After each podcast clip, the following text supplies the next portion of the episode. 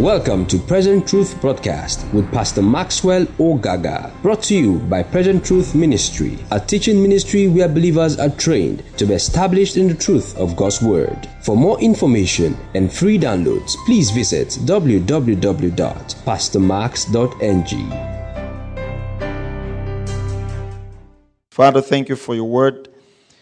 I thank you because I'm anointed to teach, your people are anointed to receive. Together, our faith is built up in the person of Jesus. In Jesus' mighty name. I want to look at the power and purpose of corporate prayers.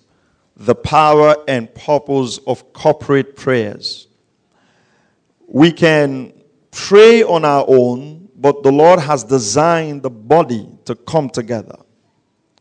One of the things that we must begin to be conscious of as children of God is the issue around the body. That we are called the body of Christ because God wants us to be united for a specific purpose. Praying together is one of the most single, most significant event we can do as children of God. To pray together. To pray together.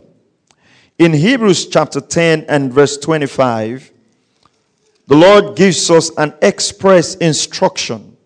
In Hebrews chapter 10 and verse 25, the Lord gives us an express instruction. And that instruction is let's look at verse 23, Hebrews chapter 10, verse 23. Let us hold fast the confession of our hope without wavering for he who promised is faithful. Verse 24, it says, And let us consider one another in order to stir up love and good works. Look at that. It says, Let us consider one another for one purpose to stir up love and good works. That's God's instruction to us that when we come together, we should stir up good works. What are those good works? One of such good works is prayers. Our interaction with each other ought to produce love. Praise the name of the Lord. Our interaction, I, will say this to you. If someone would ask me, for instance, what's the most important subject to teach in the body of Christ. Like, if you have to teach one subject, what subject would you teach? I'll just teach walking in love. If you can comprehend that, if you can receive it, if you can manifest it, your problems in life will be very easy. It says, Let us Consider one another to stir up love and good works, not forsaking the assembling of ourselves together. So, the coming together of believers is a direct instruction of God. Meetings are important for the child of God. Our gathering together is important. You see, there are things that will not be accomplished if we do not come together all of us together were stronger than an individual.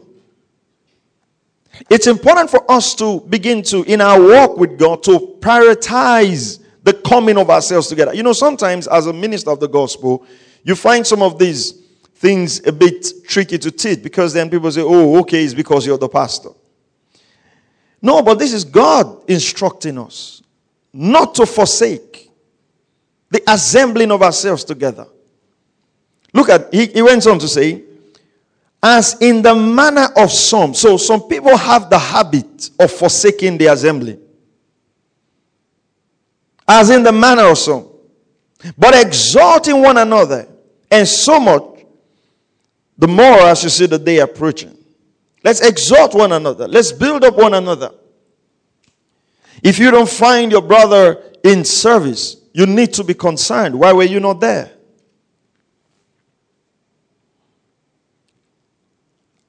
He says, let's exhort one another.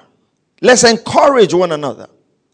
I found that as a student of missions and someone who is involved in missions, the, the churches of the Lord that are in persecuted regions are a lot more united than in, than, um, um, in regions where there is freedom of worship.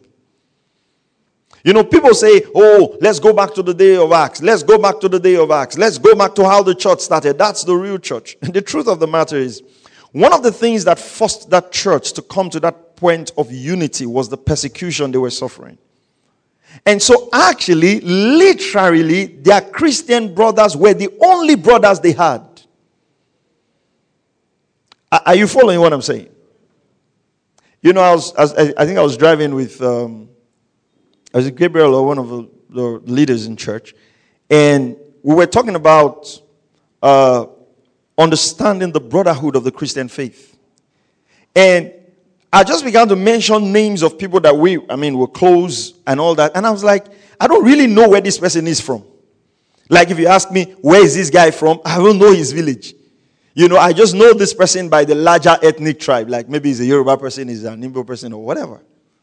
But to tell how close we are without knowing such details would show you that there was something that made us closer. And what was that? the fact that we are believers in the Lord Jesus.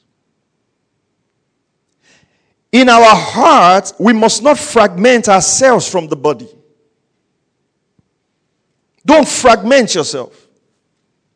I've, I've heard people um, maybe get into a local assembly. I'll spend time to teach on the local assembly. I've heard people get into the local assembly and say, oh, well, I don't want to do anything. I just want to be on my own. I don't want trouble. I just want this one. I was in that church. This happened. I was in this church. This happened. I was in that church. You see, your experiences should not teach you how to relate in the house of God. The word of God should teach you. Are you following what I'm saying? Are you hearing what I'm saying? The Word of God is what teaches us. How do we, as believers, behave? It's not what I've experienced, it's what the Word teaches. And the Word teaches that we should come together, we should not forsake. So, coming together for the fellowship um, of the Spirit is not something that was designed by man, it's God's ordination, it's God's design. It's God's purpose, it's God's will for the believer. Praise the name of the Lord. Let's go to Isaiah chapter 56 and verse 7, and I'll show you a scripture there. We're looking at the purpose and the power of corporate prayers. Isaiah chapter 56 and verse 7. Isaiah chapter 56 and verse 7. Even them I'll bring to my holy mountain and make them joyful in my house of prayer. Their burnt offerings and their sacrifices will be accepted on my altar. For my house shall be called a house of prayer for all nations. Now, I want you to observe that. It says, My house shall be called a house of prayer. I want you to, let's take that verse apart. A house of prayer. So God wants his house to be known as a house of prayer.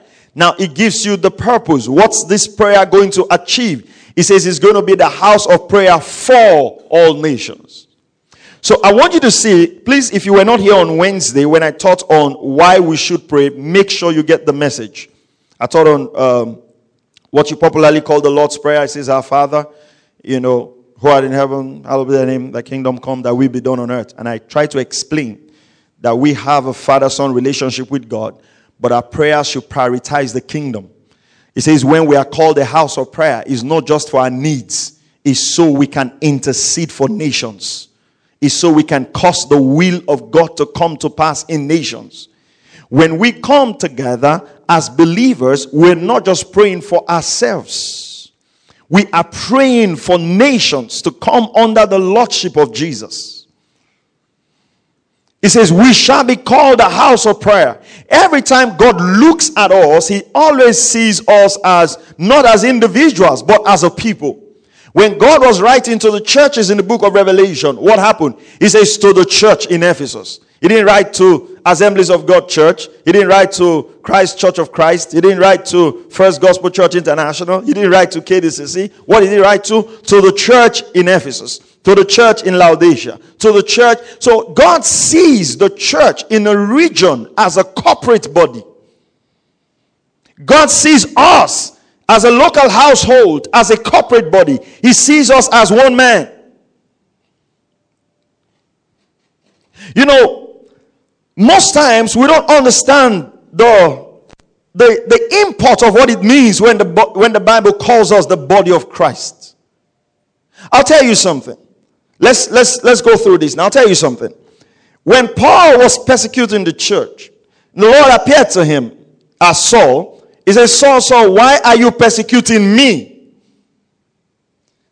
Right? He says, Why are you persecuting me? And Saul says, Who are you, Lord? How come? Paul wasn't killing the Lord, but that's how God takes his body. I'll give you another example, maybe a positive example. He says, If you do this to the prophet, you get a prophet's reward.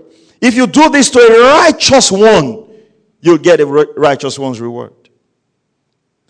And it, Matthew tells us that when the Lord was separating the sheep and the goats, and he says, Oh Lord, where were you when we saw you hungry and we, we, we didn't feed you? When we saw you in prison? He says, If you have done it to the least of these ones, you've done it to me.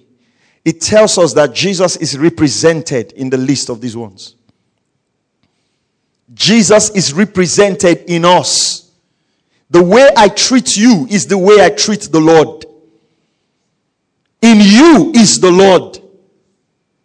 You know, most of us have this concept, you know, it's not about people, it's just between me and God. It can't be between you and God. God is represented in people.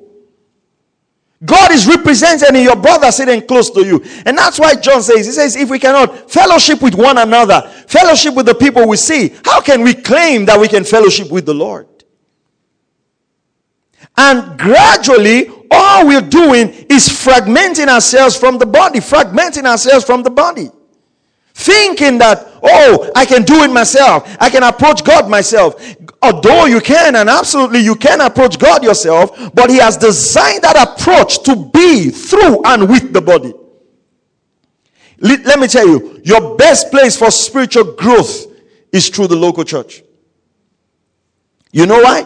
That's where your patience will be tested. That's where your love work will be tested. That's where the confession of faith will be tested. That's where everything will be, will be tested. Praise the name of the Lord. My house will be called a house of prayer. God wants us not to only be a word people, God wants us to be a people of prayer, to intercede for the nations. And all through scriptures, even in the Old Testament, let's go to Ezra chapter 8. Ezra chapter 8, and we're going to read um, verse 21. If we go to Ezra chapter 8, and we're going to read verse 21, we're going to find a corporate. Do you have it there? Okay, Ezra 8 21. Then I proclaimed the fast day at the river of Ahava that we might, we, we might humble ourselves before our God. Note the use of the plural terms. I mean, the corporate terms we might humble ourselves before our God to seek from Him the right way for us and our little ones and all our possessions. Verse 22.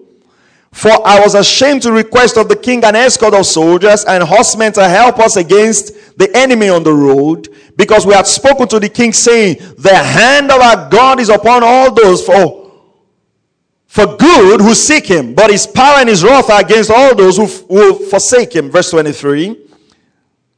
So we fasted and entreated our God for this, and He answered what? Our prayers. Ezra said, Listen, we're going to cross this desert, we're going to take this journey, but we've boasted so much about God. He says, Come on, let's get together and let's fast and pray and trust God for our little ones. Let's trust God for our possession. It's like saying, Let's trust God for our children. Let's trust God for our prosperity. Let's do it together. We must understand that God wants us to prosper corporately. We must understand that God wants us to excel corporately. We must understand that God wants us to grow corporately. The, the Christian race is not a race for the superstar. God doesn't just want one highly spiritual person and every other person isn't growing, or one wealthy person and every other person is struggling, and one uh, very good person and every other guy is the bad guy around them. No, no, God wants us to grow as a body. And in our attitude, that should reflect. When I talk to you, I should talk to you as a man talking to the Lord. When I address you, I should address you as a man talking to the Lord. Not just as a brother in the faith, but knowing that the Lord is represented in you. Praise the name of the Lord. So there was a there was a corporate fast. Esther chapter 4 verse 16. There was a corporate fast. Esther chapter 4 and verse 16.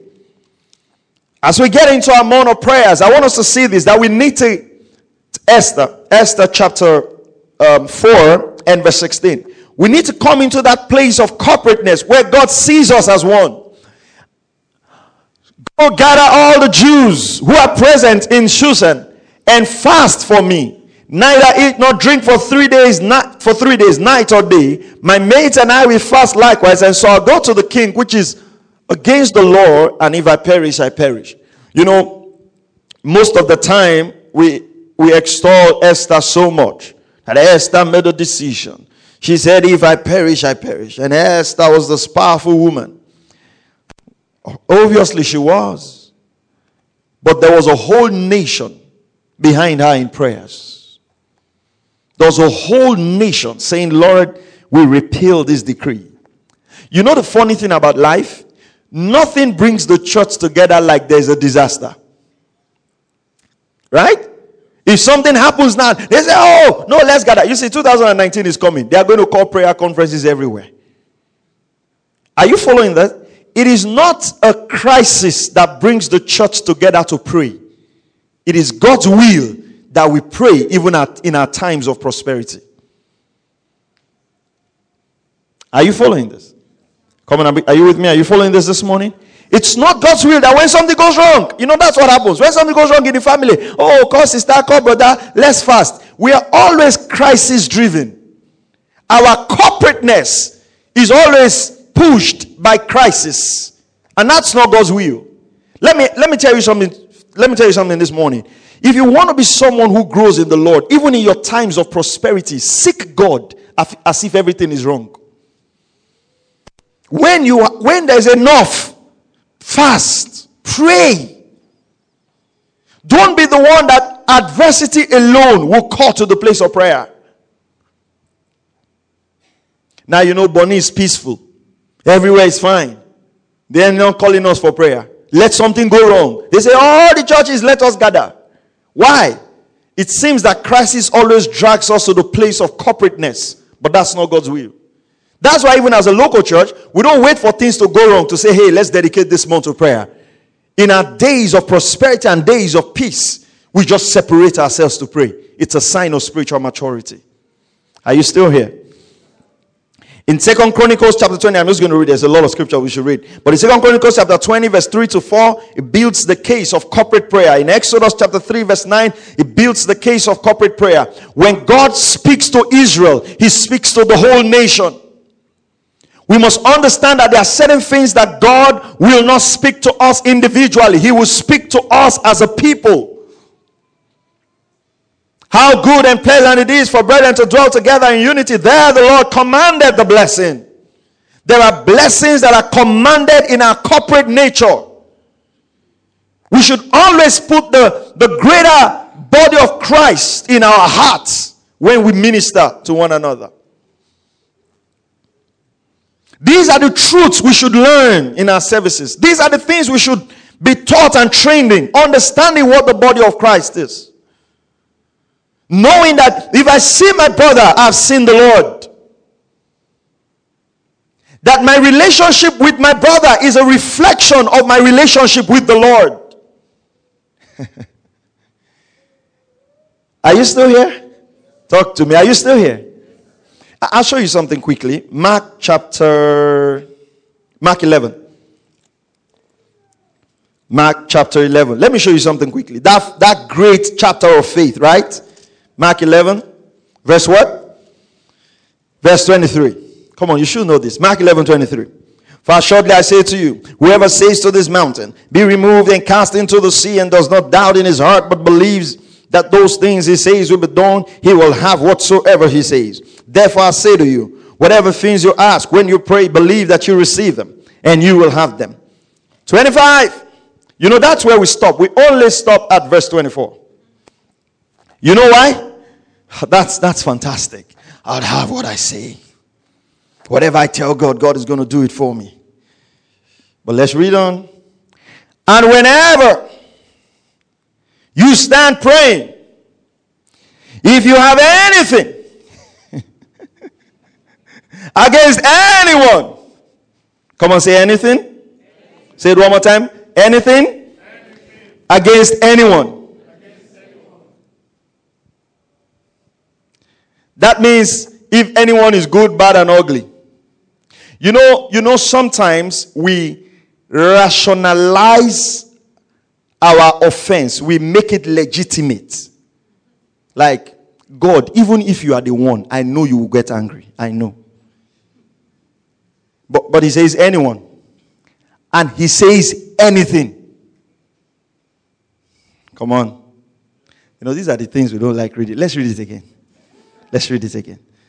And whenever, so so I'm standing on Tuesday to pray. I found out that, hey, something is in my heart. So I say, Lord, in the name of Jesus, I forgive this guy. And I'm coming on Wednesday to pray. Whenever I find something again, I say, Lord, whenever. That means this is constant state of forgiveness. Anytime you go to pray, if you are genuine, anytime you go to pray and there's offense in your heart, that offense will come out first. Now, what you start doing is you start rationalizing it. And it, has been easy for us now, since we have categorized most people as our enemies, the way we are now taught, that's when we now release Holy Ghost fire. So it legitimizes that offense in us. You know the most difficult thing Jesus ever did? In my own estimation, this is me now, Maxwell speaking. You know the most difficult thing Jesus ever did for me? Not hanging on the cross. That's why he came. It was on the day of his crucifixion when he called Judas friend. Hi. Even if I'm going to go on the cross, do you understand? I will go. But to call you friend, no way. Judas, you that I, I picked as my disciple. Even you that I gave money to hold, you, Judas, you, you sold me. I know I will go to the cross, but you, you will not go scot free. And then you hear people say, Oh, that guy that I trusted betrayed me. Oh, this one betrayed me. This guy broke my heart. That one scattered it. Even the little heart I had left, that one just shattered it into pieces. That's why Jesus said he came for the brokenhearted, he came for you. But you see, betrayal is part of life. That's where our love work is tested. Our love work is not tested when everybody is smiling at us. And I'm not saying this to now say, eh, hey, you are preaching. That's, that's even something. If he's still doing you, eh, hey, it has not gone. See, pastor, pre, I, I wish my husband was in church today. No, no, it has not gone. It's still there. You know when it is gone, is when you even hear something like this and you're finding it difficult to recollect. Then you know it's gone. You know, sometimes you think you're forgiving people until you see them or until you hear bad things about them. If you hear bad things about them and your heart just rejoices more and say, Ah, my Lord will never disappoint me, it's still there. No, I'm telling you the truth. You know, when the Lord says pray for your enemies, is the most difficult assignment.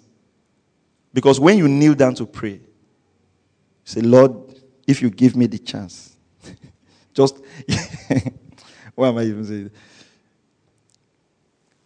You know why God said David was a man after his heart? Go study those men. You know why God said David was a man? He messed up. He messed up a lot. The guy did some crazy things. But David had a kind of heart that was very close to the heart of God.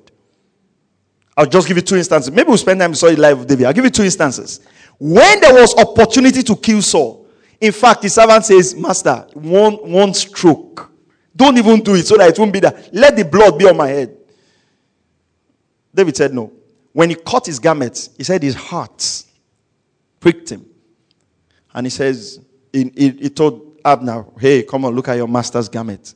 And Saul made a statement. And that was the day I believe that Saul legally transferred the kingship to David. He said, David, my son, you are more righteous than I am. I mean, who was Saul? This was the guy that was killing. I mean, what did David do to Saul? Nothing.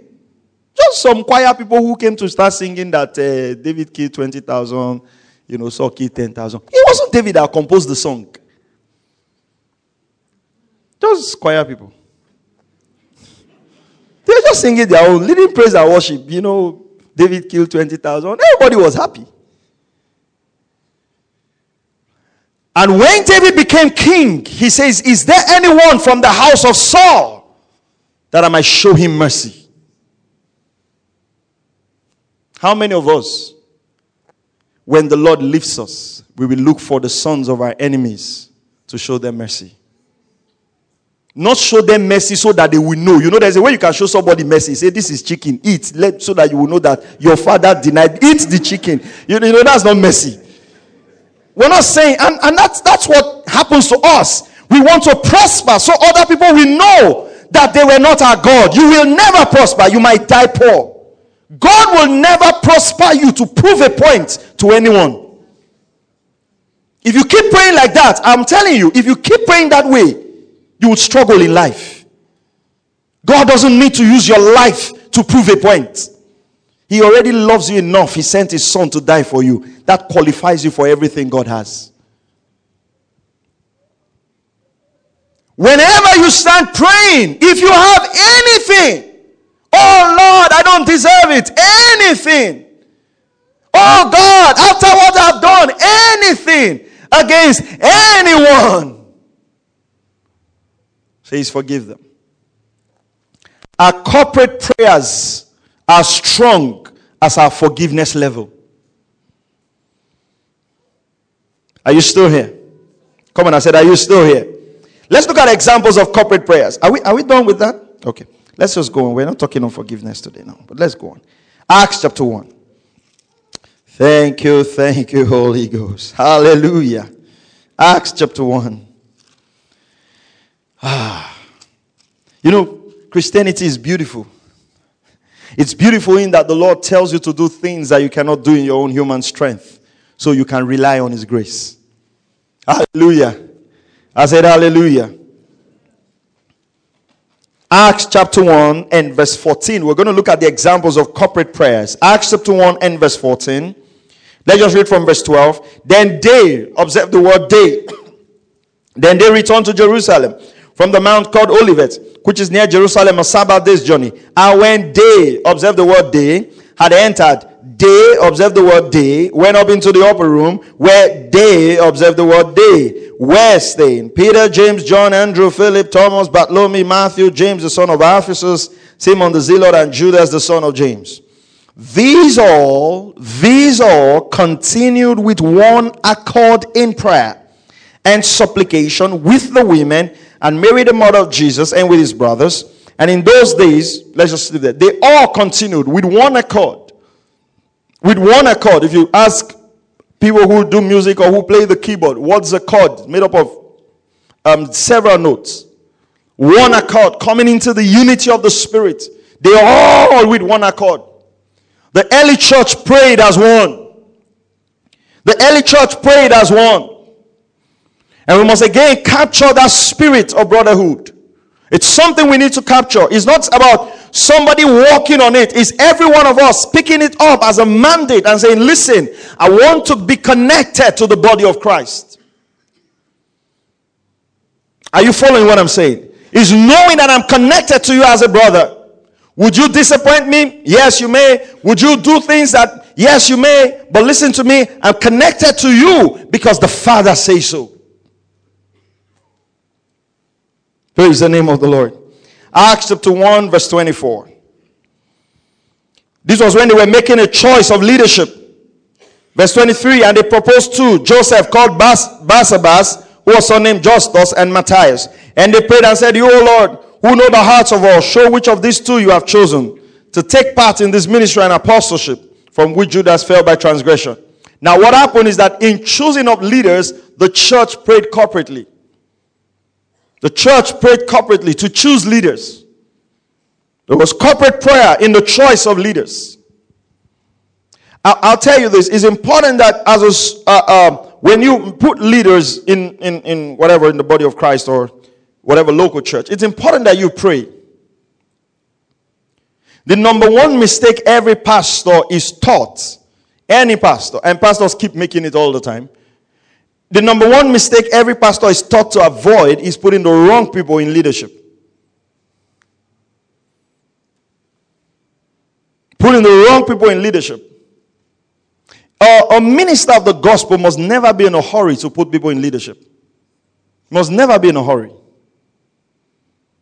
You know, some, some, we, we're quick. You know, the reason we're quick to put people in leadership is because we came from this, uh, uh, Omoduduwa uh, People's Association, old boys, you know, uh, Ikeja Boys College. You know, when you just meet, you say, okay, you are treasurer, you are executive, you are assistant treasurer, you are social welfare director.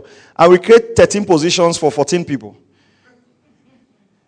And we bring that spirit into the church because we just want to you know, for us, it's a sense of organization. The church is spiritual. And the Lord clearly gives criteria for those who we serve. I'll tell you one.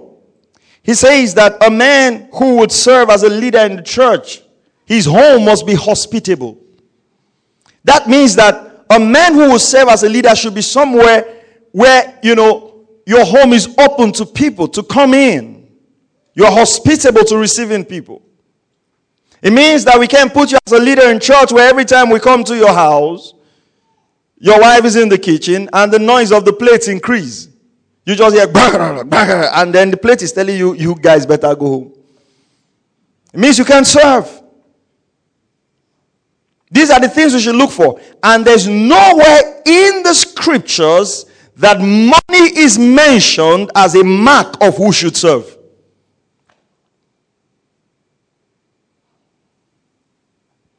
Are you following this? These are the things we need to restore. Who can serve as a leader in the body of Christ? Because these are very important things. These are very, very important things. Who can be your leader? He says he's the one who has his house in order.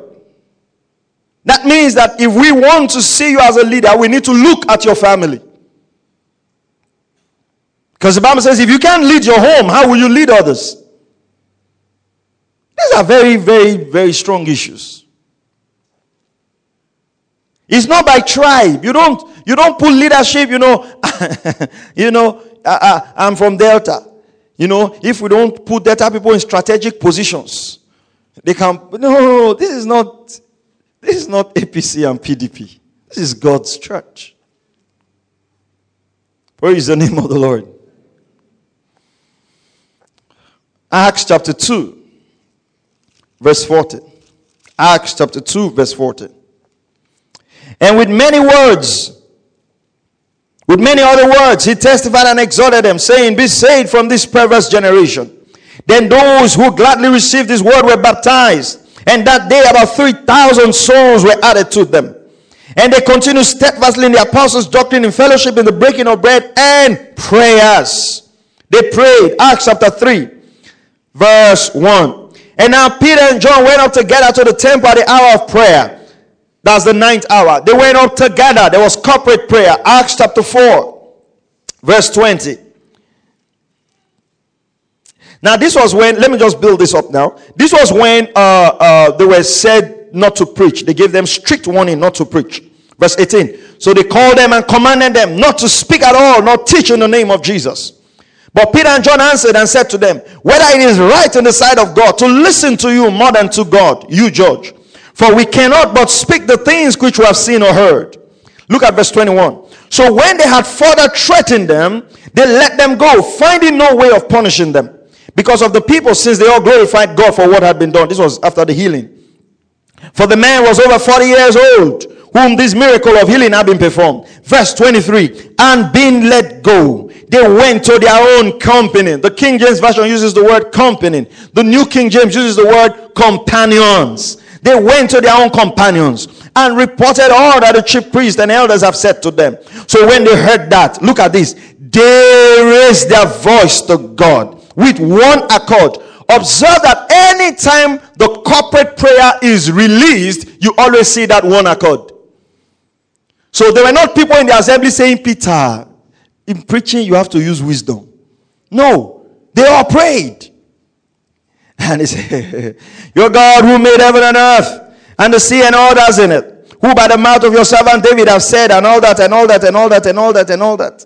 Verse 27 For truly against your holy servant Jesus, whom he anointed, both Herod and Pontius Pilate, with the Gentiles and the people of Israel, were gathered together to do whatever your hand and your purpose determined before to be done. Verse 29 Look at how they prayed.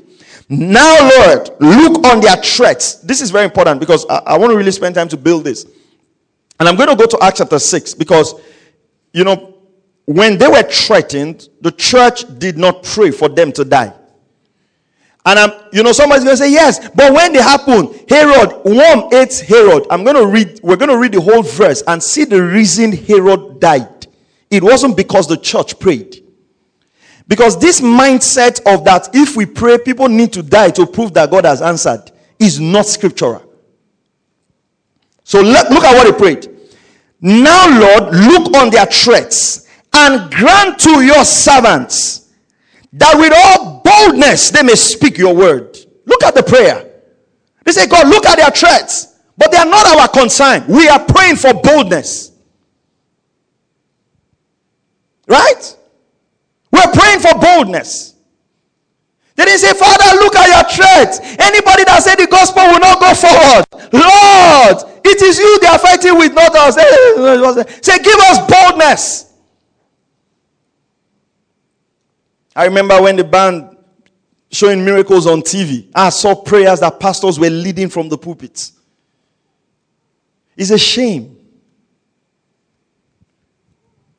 Even if they make a decree in Bonny Island that we should not preach the gospel again, they are not our problem. What we need is boldness. Are you following what I'm saying? I know some of you don't agree. Say, Pastor, you have not seen wickedness. But by stretching out your hand to heal, and the signs and wonders may be done through the name of your holy servant Jesus. And when they had prayed, the place where they were assembled together was shaken. And they were all filled with the Holy Spirit. And they spoke the word of God with boldness. They were filled with the Holy Ghost. That's what we need today boldness to preach the truth of God's word. Boldness to preach the gospel.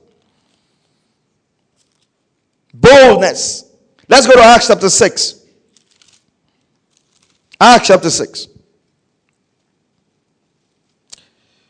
Thank you, Lord Jesus.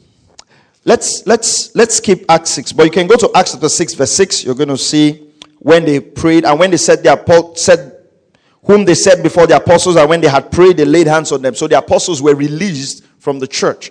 So certain people can be prayed for in the church and released into ministry, corporate prayers, releasing them into that office.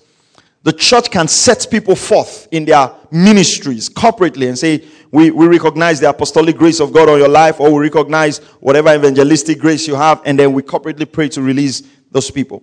But go to Acts chapter 12. That's where the bone of contention is. Acts chapter 12.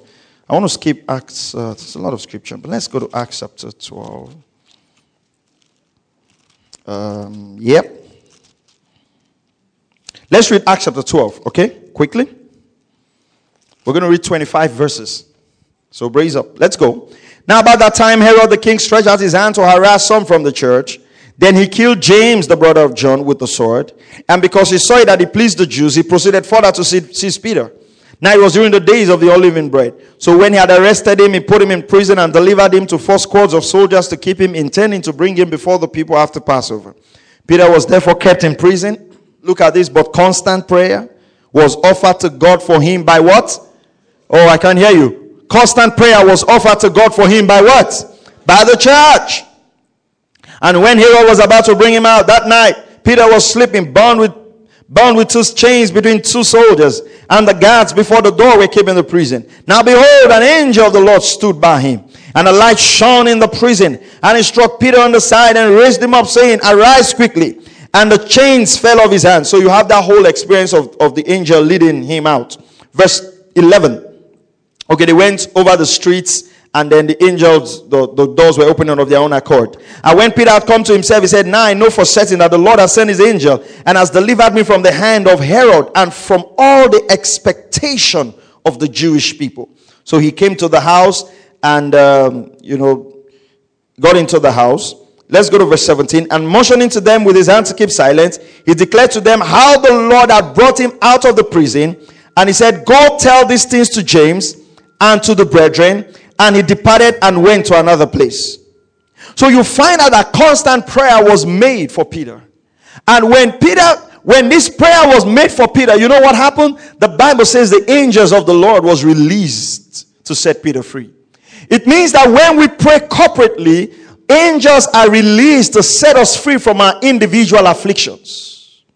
Constant prayer for the church. I think one of the things we missed in the body of Christ or we're missing in the body of Christ is those times where you could genuinely call people and say, This is what I'm going through. I want you to stand together and pray for me. You know, right now we're not comfortable with that. Oh, I don't want anybody to know my problem. And you know, even hear people say everybody has their own. and you see, we miss the communion of the Christian faith. Because what we just have, instead of having one whole body in one direction, we have fragments of people just sitting in the local church. There are people in the church you're not friends with. There are people in the church you talk to. They are your people. They are their people. They are pastors' people. They are this one. They are this one. They are this one. And we lose the efficiency of a corporate house. Because we're segmented. We're segmented. Ah, this one, this one, these people right hand people. This one are the left hand people. This one are. We're just segmented, creating camps in what should be a seamless flow of the life and the mind and the purposes of Christ. And we wonder why we're not achieving so much as a corporate house. Now, why did Herod die? Let's go to verse 18 quickly. Then, as soon as it was day, there was no small stir among the soldiers about what. Let me, let me skip that. Time is going. Let's go to verse 20. Now Herod had been very angry with the people of Tyre and Sidon, but they came to him with one accord and have made Blastus, the king's personal aide, to their friend. They asked for peace because their country was supplied with food by the king's country. So on a set day, Herod, arrayed in royal apparel, sat on his throne and gave an oration to them. And the people kept shouting, the voice of a God and not of a man. Then immediately an angel of the Lord struck him because he did not give glory to God and he was eaten by worms and died. Why did Herod die? He did not give glory to God. He took God's glory. These same words were used for Peter. And he said, No, we're men like you. What we need to pray for corporately as a church is boldness to proclaim the gospel, boldness to teach the truth. If you look at Romans chapter 15, verse 3, 2 Corinthians chapter 1, verse 11, Paul took time to ask for prayers. Paul took time to ask the church. He says, Pray for us. That's something you must learn to do to pray for the ministers of the gospel. Pray for missionaries. Pray for pastors. Pray for leaders. He says, Pray for us. Learn to pray for the ministers of the gospel. Learn it. It's very important. Paul says, Pray for us. In Colossians chapter 4, verse 3 to, to 4, he says, Pray for us. Every time Paul writes a letter, Romans 15, 30 to 32, 2 Corinthians 1, 11, Colossians 4, 3 to 4, Paul asks the church to pray for them. You hear that, oh, pastor, I've traveled to go and preach. Don't say, ah, this pastor saved. Can he not stay in one place? No, that's the time to pray. Because for some of us, you know, I, I know someone, uh, I was telling my friend about this. A minister of the gospel was teaching that, and he was saying that, you know, you've got to sit with your assignment, you've got to be in one place, you've got to sit with your church, you've got to sit with your church. And I said, come on, guys. We don't all have the same calling. You do what God asks you to do, not what someone thinks you should do. If you're called and there's an apostolic grace in your life to go to the nations, you will be disobeying God sitting in one place. Are you following what I'm saying? This thing is not a model we copy. This thing is a unique call and assignment that God has put in our life. So when you hear that we're going out on missions, we're going to preach, what's your responsibility? You pray for utterance. You pray for boldness. You pray for safety. Praise the name of the Lord. You pray for health. Paul asked for corporate prayers for the church.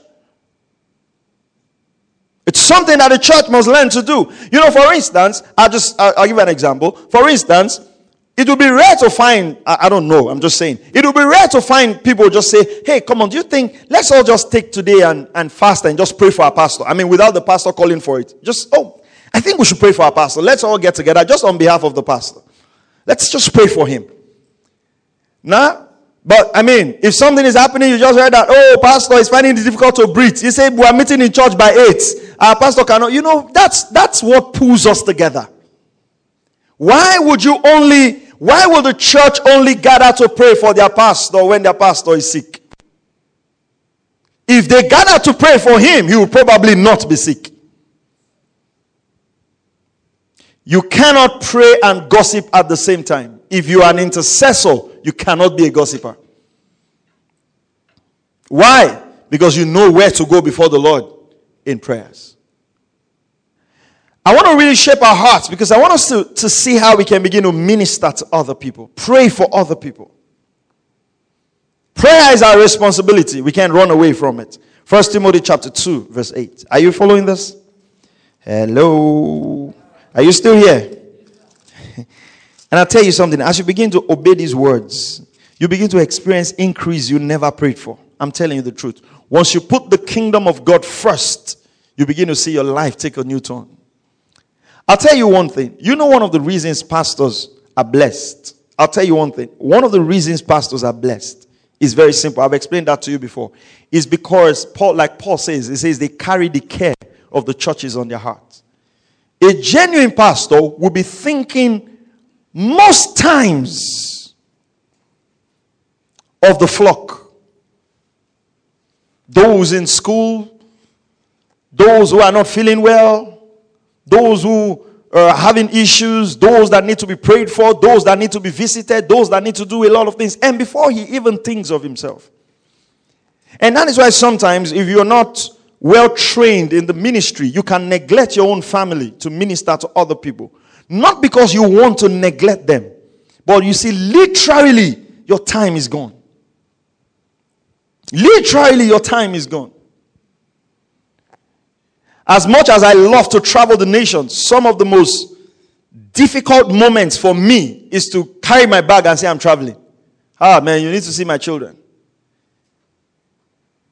You know, sometimes, I remember the last trip I was going, was to go to Vietnam. And uh, I, I didn't want my daughter to know I was traveling. So I parked in the night and everything, so I left early. Ah, she refused to go to school that day. She said I did not tell her I was traveling. So I had to call, had to appeal, had to beg. Anytime I call from wherever I am, she's not taking it. Said I didn't tell her to travel. you know. So in fact, funny enough, I didn't make that trip. When I got back, it was like the whole family prayed that she not. I mean, that's the trip where everything, those that followed me on that trip, everything was just going. I've never had that kind. So I just canceled the trip and came back. See, they were so happy. Paul says, pray for us. Praise the name of the Lord. So we pray for our leaders. We pray for the body of Christ. First Timothy 2 8. I desire therefore that the man pray everywhere, lifting up holy hands without wrath or doubting. Use the King James Version. There's a, the, use the, the, the old King James Version. Without wrath. Without wrath. I think he uses the word quarreling. Is that what he uses? In the okay, yeah, he uses the word doubting. Out therefore that men prayed everywhere, lifting up holy hands without wrath and without doubting. Keep that in your heart. Without wrath. When we lift our hands, we want our hearts to be free. To bet something on the earth. God is counting on us as a church. Come to the place of corporate prayers. As in corporate prayers, we bear one another's burden. Galatians 6 2. That's how we bear one another's burden. Galatians 6 2. In corporate prayers, we bear one another's burden. Bear one another's burden, so fulfill the law of Christ. We must learn to bear people's burden, to pray for people as if it concerns us. You know, people say, Ah, Pastor, I don't know how to pray. Ah, I can't pray very long. But you know, when you're going through things, what happens? You can pray long. It's just that when it concerns someone else, it's fine with them. If they make it, fine. If they don't make it, it's okay. Hallelujah. But that's not what God wants us to do. God wants us to bear one another's burden. You know, one of our challenges also in the body of Christ started when we started having too many departments. You right? You say this one is evangelism department. This one is prayer department. say we are the prayer warriors. We are the intercessors who hold the church so the church will not move. And then some people just felt, oh, my own is not intercession, my own is uh, projector. Who will not do projector as opposed to intercession? I just say, my own is not, I'm not into evangelistic things. My own is drama. okay. Now, nobody is going out to win souls anymore. When last did you win a soul? When last did you preach the gospel to someone? Huh? Because we also have departments. And, you know, we just have all those things. It makes us, sometimes not because of efficiency, it makes us just feel important. I'm the head of the drama units. I'm the head of the people that carry water before pastors approaches. I'm the head. So you just have meetings upon meetings upon meetings. It's like you are in a company. Head of left-handed people in the church. We are meeting on Tuesday. Head of all the men force we are meeting on Saturday. Head of the women force purple. We are meeting on this day. Have you observed that there's no women and men fellowship here? I'm the men leader. I'm the women leader. I'm the teenage leader. I will say, oh, those things are good. They are good. Absolutely. But you know what's more important? If we all learn the word the, the way we need to learn the word, we will all be fine. You will find you'll be a fine wife. Learn this word, you'll be fine. You know, this alone can help you that you should not pray when you're angry with your husband, you should sort it out. Husband too.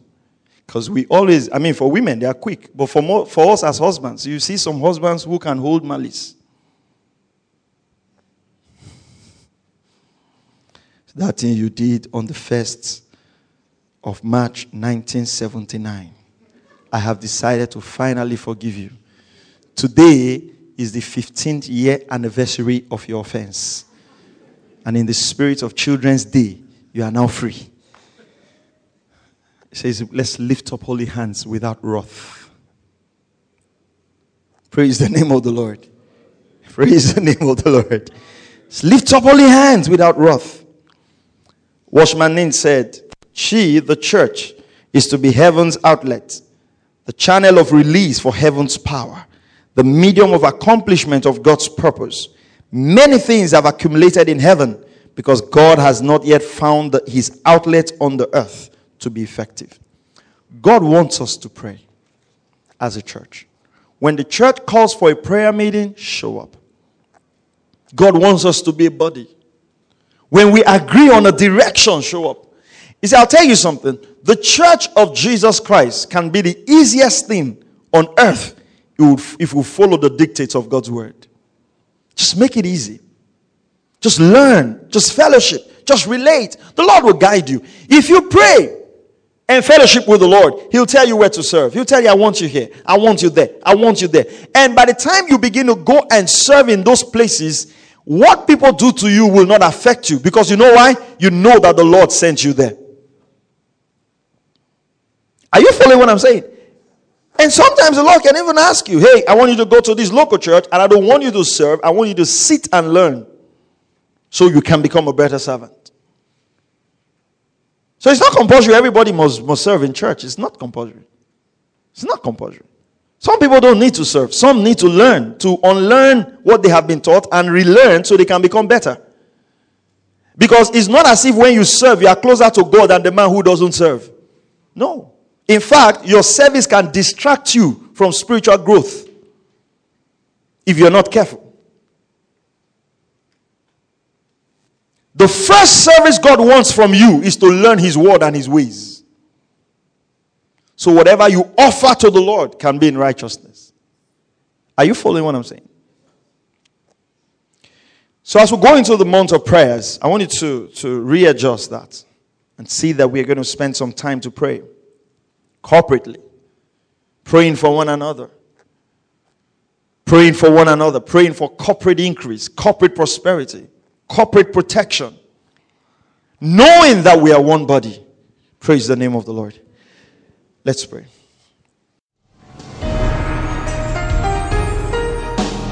Thank you for listening to Present Truth Broadcast with Pastor Maxwell Ogaga. For more information and free downloads, please visit www.pastormax.ng. We would also like to hear from you. Send us an email info at pastormax.ng or call 0805 888 7575. God bless you.